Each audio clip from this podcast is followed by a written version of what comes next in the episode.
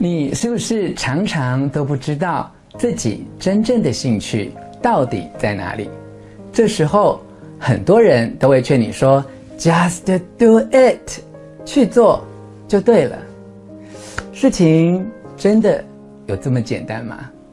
你是不是发现，当你一旦开始做了，往往也只有三分钟热度。这时候，他们又说你虎头蛇尾。而你想回嘴的却是一颗不好吃的鸭蛋，只需要咬一口就知道了，哪里需要整颗都吃完呢？究竟哪一种说法才是对的？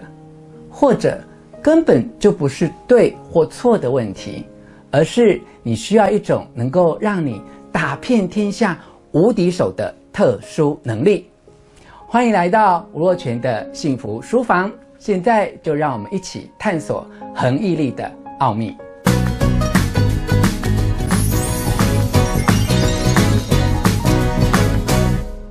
我是吴若权，你一定听说过一句话：努力不一定会成功。确实如此啊，很努力，但没有成功，有以下三种可能哦。第一，努力没有用对力，也就是方法不对。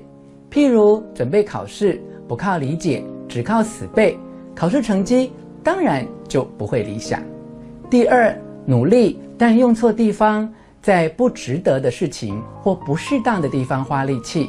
譬如想换工作，要先把履历表准备好，而不是一直去占卜问事业运。第三，努力没有好运气，因为时运不济。必须再多等待一点时间，譬如参加舞蹈比赛前一个晚上跌倒，无法上场，只好等下一次的比赛。除了以上三种原因可能会阻挡一个人成功之外，说实在的，大多数成功的人其实都蛮努力的哦。像是亚洲首富李嘉诚，他曾经对媒体记者朋友说。每天设定闹钟在清晨五点五十九分响起，立刻起床开始准备工作。百度创办人李彦宏曾经开玩笑说：“我每天五点多就醒了，因为我很着急。”小米创办人雷军更拼命，他被媒体称为业界劳模，每天工作超过十六个小时。苹果公司创办人贾伯斯说自己每天醒来都迫不及待地想要去工作。微软 （Microsoft） 共同创办人比尔盖茨曾透露，自己年轻的时候是个工作狂，每个周末固定加班，不相信休假这回事儿。这些因为努力不懈而成功的人士，有个共同的特质，他们都具备所谓的恒毅力。说白一点，可以先粗浅地解释为恒心加毅力，但又不只是恒心加毅力而已。在《恒毅力》这本书中，所谓的恒毅力，除了恒心和毅力之外，还有一点像是持续不坠的热情，还有继续不断的进步这样的特质。讲到这里。在深入讨论恒毅力之前，我必须先给你一个吴小泉的颠覆观点。如果没有热情，成功与努力之间的关系就像是怨偶，必须要牢牢绑在一起，但一点都不快乐。我选读《恒毅力》这本书的动机，可能跟一般人很不一样。等一下，在影片结束之前，我会告诉你这个秘密。让我们先来看看《恒毅力》这本书的作者，美国心理学家安琪拉·达克沃斯博士所做的一项研究指出，每年都有超过一万四千位高三学生想要申请进入西点军校，经过筛选后，只剩四千个人获得必要的推荐，只有一半多一点的学生，大概是两千五百位。达到西点军校非常严格的要求，然而这批精英里面只有一千两百个人获得录取，并且注册入学。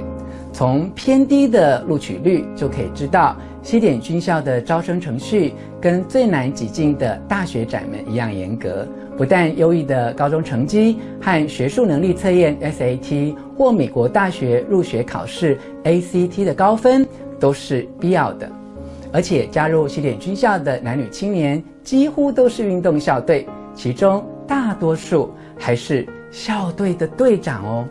但是令人惊讶的是，在他们毕业之前，每五个学生中就有一个人辍学。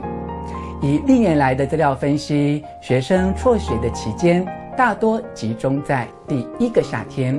那段期间有密集的七个星期的训练课程，连校方的文献都把它称之为“野兽营”。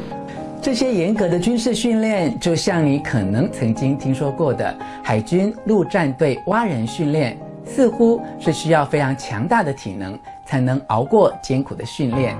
现在，请你来猜猜，能够通过这些严格挑战的学生，跟他们所具备的种种优秀条件之中，最相关的是哪一项呢？A. 高中排名，B. 入学成绩，C. 运动能力，D. 领导经验。想清楚了吗？下好离手哦。啊，请你原谅我，为了节目效果，必须跟你开个小玩笑。但其实哦，你在选项中犹豫不决，恰好也就反映出你想选的正确答案应该是以上皆非。因为西点军校学生能够通过野兽营考验的关键能力，不是 SAT 成绩，不是高中排名，不是领导经验，也不是运动能力，而是恒毅力。这项研究调查结果。不只是要让你知道恒毅力有多么重要，我也想要告诉你以下这个吴小泉的颠覆观点：除非你能够坚持到底，否则无论你再多么努力都没用，疲劳苦劳都不会变成功劳。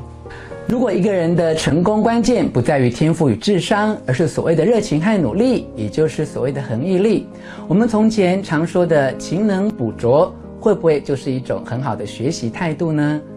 读完《恒毅力》这本书，我的心得是，与其花很多时间去补强自己的弱点，不如把勤劳跟努力用在真正适合自己发挥的兴趣上，再把兴趣培养成为专长。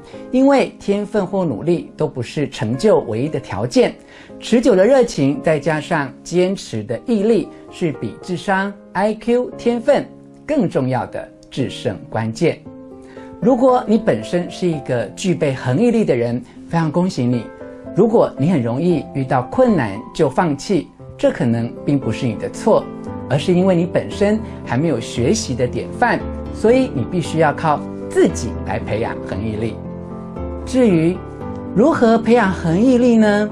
有以下四个条件。第一个是兴趣。就从你真心喜欢做的事情开始吧。第二个是练习，持续不断的练习，以达到纯熟的境界。